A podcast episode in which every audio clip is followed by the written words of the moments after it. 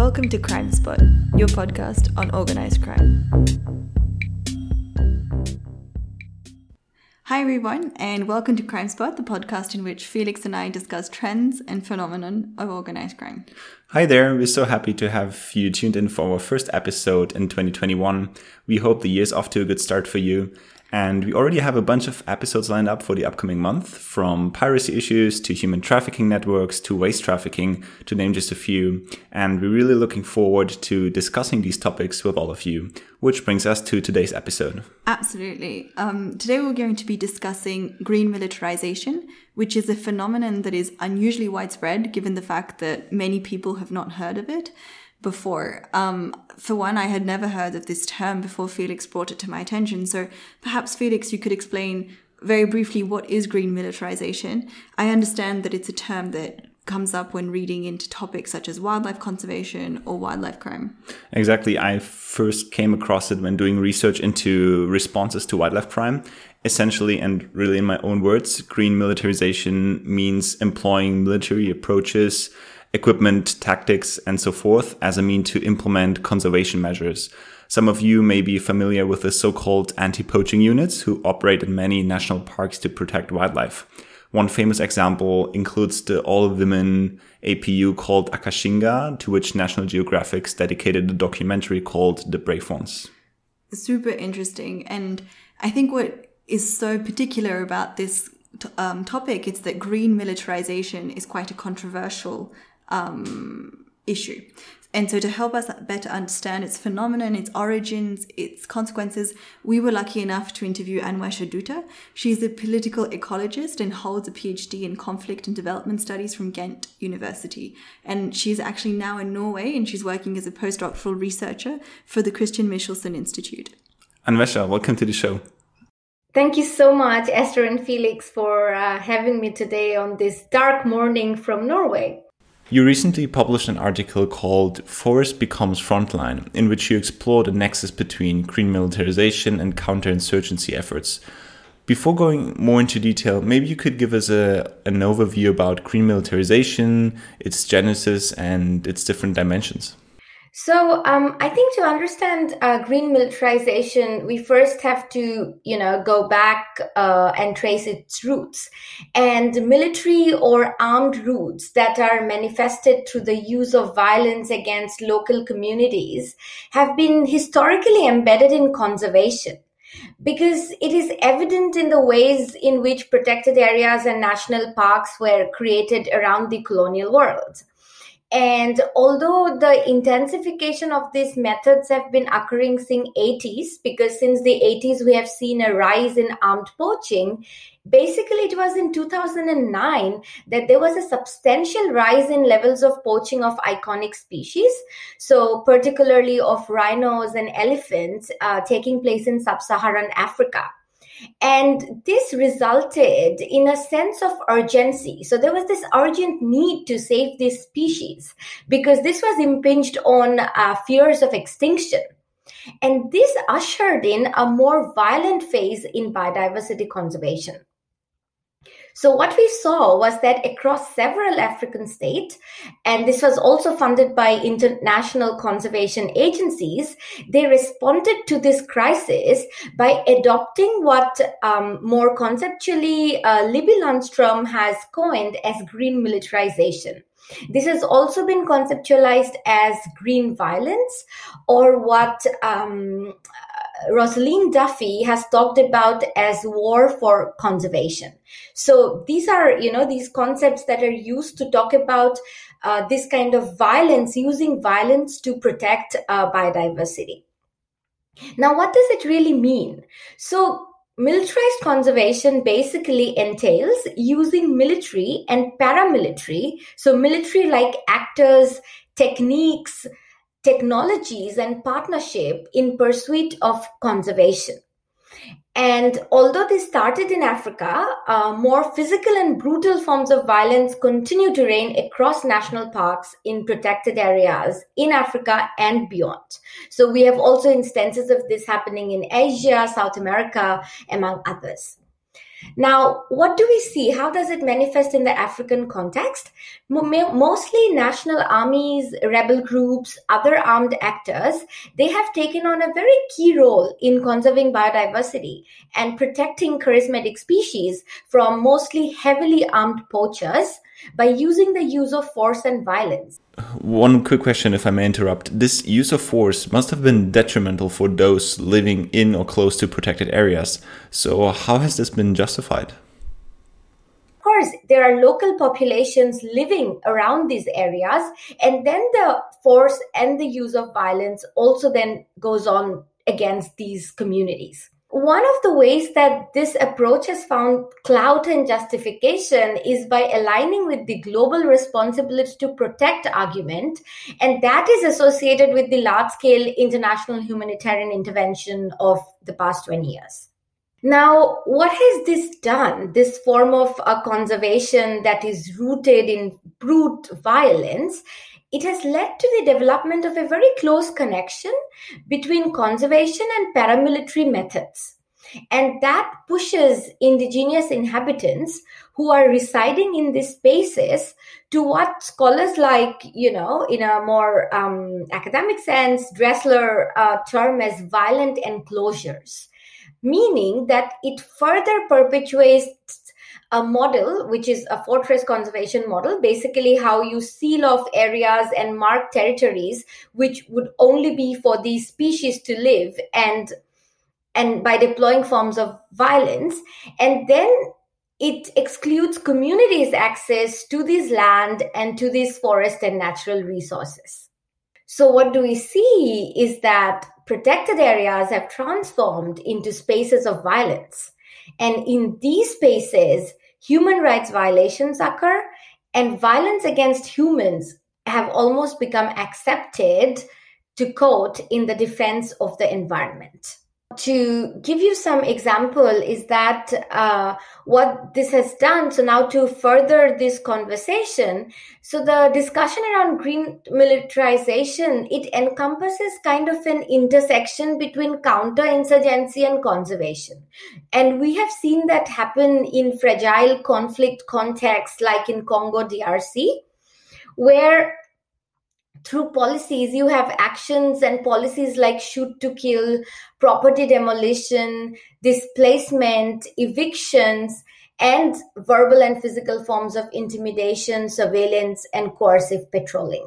So basically, there are these groups, um, um, groups that have been raised, military units, which carry out such practices against so-called heavily armed poachers. And it is the local communities that kind of get stuck in the crossfire between these other actors. Yeah, I would like to pick up on the last thing that you mentioned, and that is the verbal violence, which I think is important to acknowledge that it's not only physical violence that we talk about. We don't only talk about the implementations of shoot to kill policies or the equipment of rangers with rifles, but we also talk about social stigmatization that follows from criminalizing certain ethnicities that are or while more often engaging in poaching due to a variety of social factors. So, on one hand, this is a justified criticism to green militarization. On the other hand, there's quite an overlap in skills required for people that join the military or for people who work in conservation and have to patrol very large remote areas. They have to have certain survival skills. So, what do you answer to people who say, look, green militarization is not without flaws, but we apply it because there's there's just such an overlap in skills required. Yeah, that's that's an interesting question because that's how um, it, it it started, right? So so in the sense that you kind of create a terrain and that becomes like a warlike uh, situation and that's why duffy is talking about uh, war for biodiversity so it's a war to save the species or some people have even called it so in the indian context uh, where i work uh, these ecological task forces which are part of the indian army were raised um, because they, they, they called it um, uh, conservation on war footing so basically you do conservation the way you would be fighting a war uh, on the border with your enemy. And this is highly problematic because you are not fighting an enemy. You are actually carrying out these processes in your own nation states against your own people. And that makes it highly problematic. And that most of these people, so clearly there is an argument against uh, um, crime syndicates and organized crime. And in many cases, this has been linked to terrorism funding. So to give you an example, um, there was this case uh, where they, they, they called ivory as the white gold of jihad but, and all these ivory poachers were termed as uh, terrorists who then were linked to Al Shabaab. But there was only one study that very um, that that could link or make such connections, but it wasn't even well done. So it fell flat. So so the justification for green violence, I think, totally outweighs uh, all the other negative repercussions this has against human populations living in that area. And this also has to be taken in the context of um, the laws right? So one way you say is that is that we need to control organized crime. And how do we do this? We do this through law enforcement. And so you have these certain legal frameworks under which you persecute uh, poachers who you then say are part of uh, syndicates and gangs but at the same time, we have to see that in most of these countries, these uh, laws are actually rooted in colonial era legislations, which to begin with were made by displacing people from their traditional habitats and nature. So people like Rosaleen or myself or Bram, we really want to understand these root causes rather than giving a symptomatic treatment. Of course, we understand that poaching is on the rise, that there is uh, there are heavily armed poachers, and that there are encounters between poachers and um, guards. And here we also have to understand the positionalities of the actors carrying out uh, these activities. So there have been cases in Zimbabwe. Um, uh, I think even in South Africa, where war veterans uh, of the Iraq and Afghanistan war, war were recruited um, and given anti-poaching training, and this was justified as a form of them dealing with PTSD. But there were like a lot of uh, opposition from the local population who felt that these guys were using uh, force. And as you mentioned, force need not always be brute physical force. And that is where I talked about soft form of militarization, that this could be structural. So, uh, for example, Esther talks about development aid. So how these NGOs would give aid uh, or, or, bilateral organization in such places and that aid would lead to the building of schools or where what they would try to do is kind of brainwash or try to uh, make the local population kind of fit into that kind of a framework. And that also kind of alienates them from their traditional forms of livelihoods. I, I just wanted to pick up on two things that you said. The first was about many of what they the green militarization does is entrenched in colonial era legislation, and I was just wondering how is it perceived like the concept of conservation is it perceived as a colonial concept that has been imported and that they local populations and indigenous populations kind of have to assimilate and integrate? And once again it's this idea of you know the white colon having this kind of moral high ground now on the environment um, as well. And then I was hoping you could also expand. It's completely different, but on how um, green militarization kind of reflects this shift of the relationship between the military and the environment um, that you touch upon. And I think it's in the conclusion of your of your article about how the military was once a destructive force against the environment and we and we see that as a shift now as a protective force. Yeah essentially it is. So essentially in most of uh, the post-colonial world um, conservation uh, me- meant that um, in in the in the pre-colonial times it was Britishers or you know whoever in in I work on India, so it was the British who were who had these game laws and they could hunt as much as they wanted, and the communities were really kept out of it except for the elite. So you had the kings who could have uh, some access to these uh, game reserves, and then in India we still have the most of our forest act are still based on these colonial legislations. To give you a very um, simple example we have in india someone called the Pardhi tribes. And the Pardhis are historically a hunting tribe. So what the Pardhis did historically is they hunted a lot. At the same time they were also part of this resistance against the british. So then the british criminalized these uh, some 50 odd tribes because they were resisting against them and they were hunting. So they were taking the space where the Britishers were using to hunt game. And when the tribe was criminalized, a criminalized uh, criminalizing a tribe was also a social act. Although in the 70s the Pardhis were decriminalized and they are now a denotified tribe, but in the larger society they are still considered criminals and till today they are uh, they live close to the forest but they are a nomadic tribe. They don't have they have very low indicators when it comes to education when it comes to health and access to other services.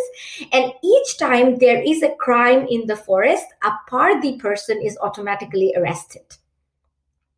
So we can see how there are continuities of historical forms of injustices even in today's era and that makes conservation particularly a very kind of a sensitive arena because we really cannot talk about you know conserving iconic species versus you know the human nature divide.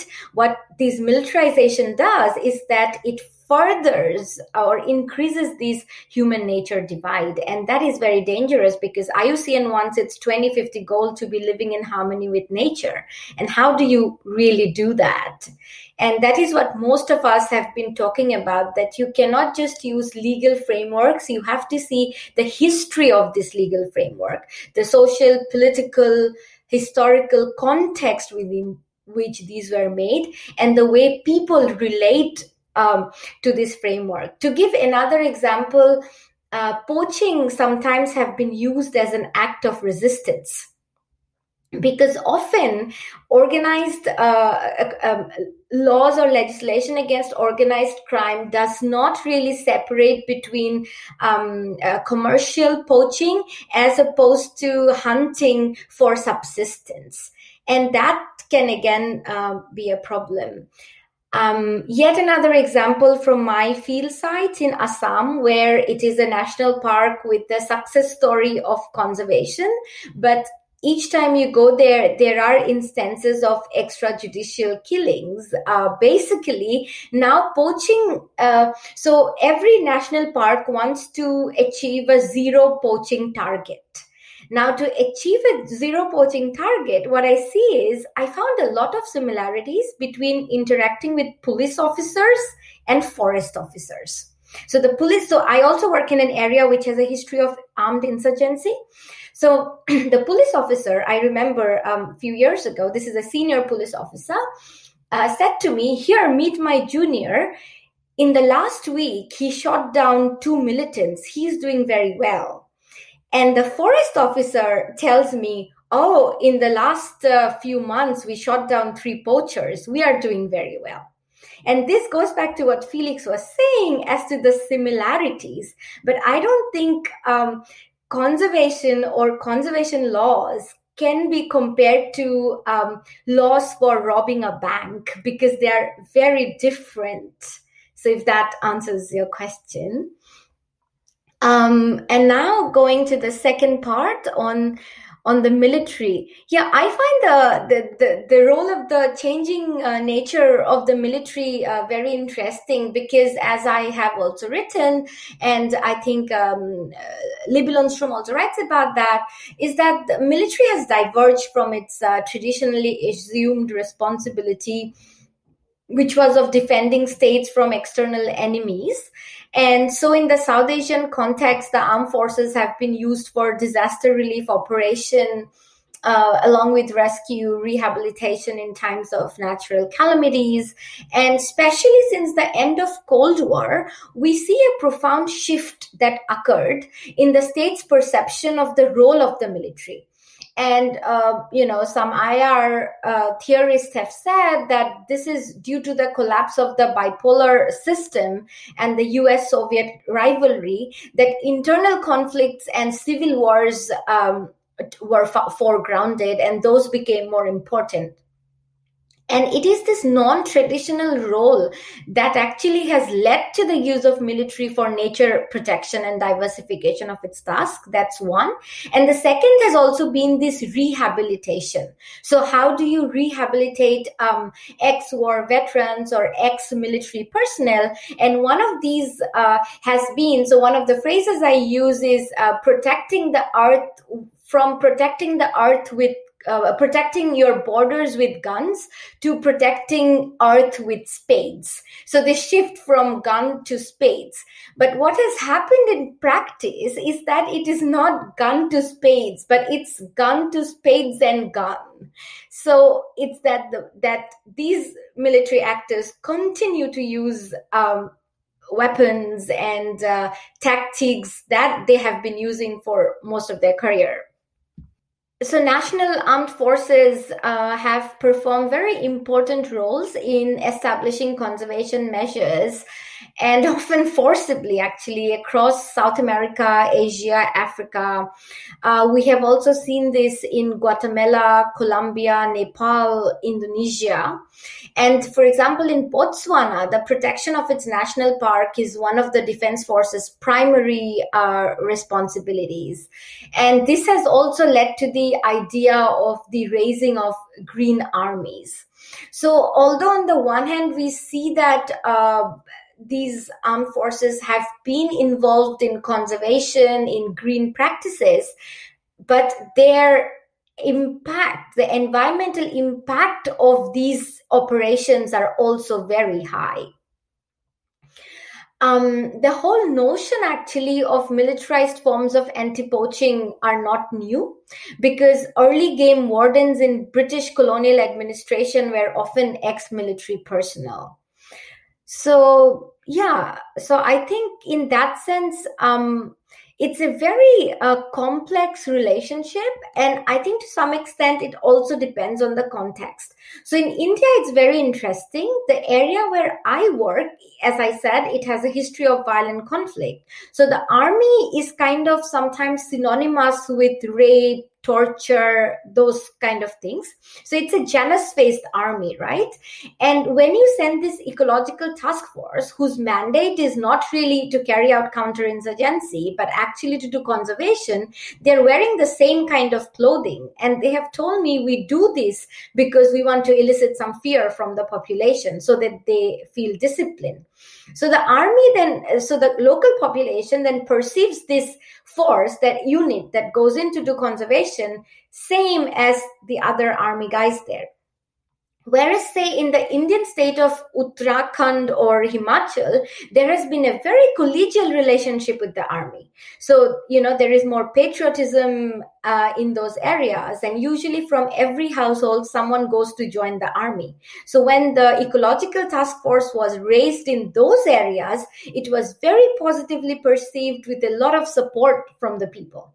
So I think the context also becomes very important, especially in, in these cases. And uh, one of the things that I've tried to do is also kind of um, so so far the literature or the discussions have you know rightly so uh, more uh, sub-saharan africa heavy so kind of to also move it to the context of south asia and and india yeah excellent thank you and uh, yeah just building up on that so in the african context there has been at least some anecdotal evidence of the, I mean, obviously of the involvement of more organized crime gangs and they're profiting from hiring local poachers, uh, which are targeted by certain green militarization efforts. So I was wondering if, like in your article, you outline clearly how, for example, um, green militarization against as a counterinsurgency force, sort of, is being used, and how poaching and illegal logging might um, fuel insurgency efforts. So, is there also is there also evidence or stories of the involvement of organized crime in the sense of in the sense that organized crime groups buy those poached products or engage in illegal logging and poaching themselves? Yes, I wouldn't say no to that, uh, especially in Kaziranga National Park, um, because uh, that that is a very high-profile park and which has now received quite a. Um, it has been a kind of a success story uh, for anti-poaching, and they they have traced down uh, most of these um, rhino horns to be going all the way to China through Myanmar. So there are organized crime syndicates there there. So I, I wouldn't say no to that. Indeed, even in the Indian context, you do have that. Um, and and yes, you do need, you know, and and in Kaziranga as well, we have seen over the years that these um, poaching syndicates often so what the so one of one other strand of my work has been with forest rangers so i have tried to under because I feel that in order to have positive conservation outcomes, you need to understand the actors that carry out conservation on the ground. And primarily, the people doing this are the frontline forest workers. And um, and I call that, you know, humanizing the face of uh, biodiversity conservation. And as I interviewed so many of these uh, forest rangers, it was very clear that most of them had very old weapons, which probably even if they shot it, sometimes it would just backfire and kill them. I mean, it was really bad. And then they tell me that there are poachers coming with AK 47. And what are they supposed to do, right? And that is a real tension there. And of course, the solution is not green militarization, that in return, you just keep arming these people more. So yes, there are crime syndicates, and but not all of these are crime syndicates also in most cases the arrests when the arrests are made it is the local person that was used to get access to the forest usually gets arrested. So the rice carrier or you know so because it's a long chain of people that help this syndicate and they probably don't even know who they are. Um so so yes indeed there are these syndicates. They have been traced to other indian states. They have been uh, known to do cross border uh, taking this up to china and other southeast asian countries. But in the indian case one of the problems they have is that i was told the moment the the if, even if they know about someone that's involved in these poaching incidents and probably is in part of organized crime the moment they leave one of the states the police cannot really pursue them in the other state. So i think uh, just using violence without really strengthening your legal frameworks within the country will not really help address the problem. It's interesting because i feel like when you when you speak actually i'm hearing um an expert on drug trafficking speak. yeah, no, it, it's the same issues. It's, you know, the mules and the couriers may be getting arrested, but that's not really the problem, is it? That it's just vulnerable populations being exploited.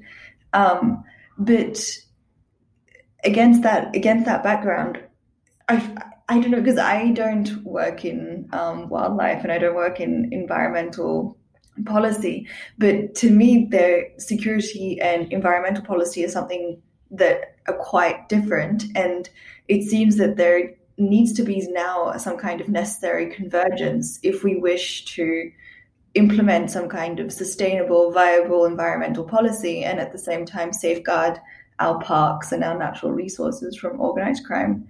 Um, I, I don't know what what do you think like does there need to be some kind of collaboration between the two, or is it too incidental, anecdotal that that we should prioritize environmental um, experts, shall we say, in the designing and implementation of, of policy making?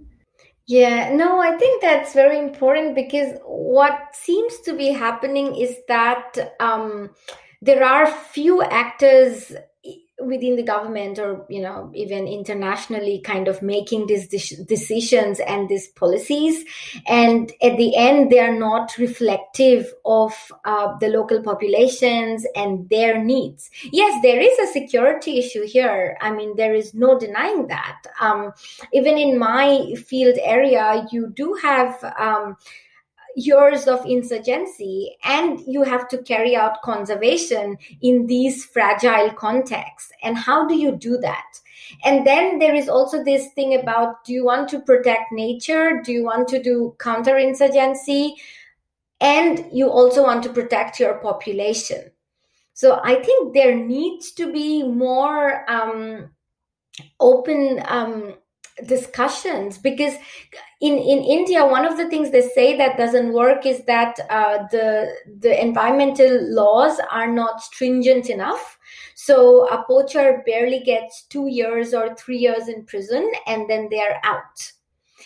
Um now do you want to make that for 10 years? I am not sure if that will help because the person can also come out after 10 years or can operate from prison. I don't know but i think there is a need to uh, you know like in um, drugs or you know crimes uh, drugs related crimes i think there is a need to understand these more social structures. So i think there should be a convergence between social scientists, environmental scientists, uh, policymakers, and they really should be listening to each other. Because right now, where the debate is going is people like me or Rosaleen are quite in the margins. Most of ecologists probably wouldn't agree with me because they'd be like, yeah, but how do we save the species?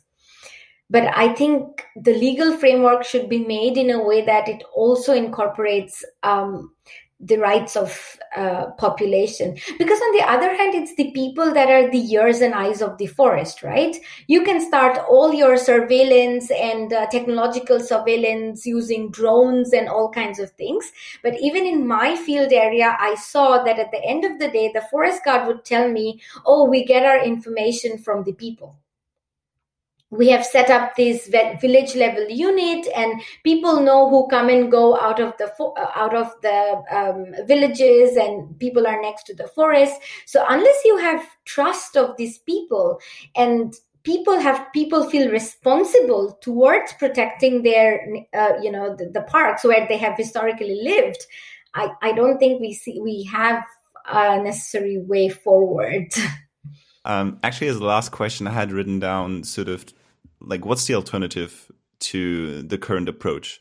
And I mean, you picked on, on that already, and I hear a lot of um, mentioning of the word the people, the communities. So is that is that the alternative? Community based natural resource management can that be a viable alternative path to green militarization? I mean, it it has it it used to be uh, a community based natural resource management thing, and it has been as well in some places. I guess to the extent that th- this sort of a model is being pushed is is like um, what you normally do in when you say community-based natural resource management, you really mean that people managing their resources for themselves. Of course, there are also problems there because we cannot assume that the com- uh, the community is a homogeneous entity, that there are no structural inequalities within those communities among different uh, indigenous, ethnic, or non-ethnic groups. So there are a lot of stratifiers. There could be of race, class, caste, um, ethnicities so clearly, the community is a very um, complex um, uh, yeah, entity.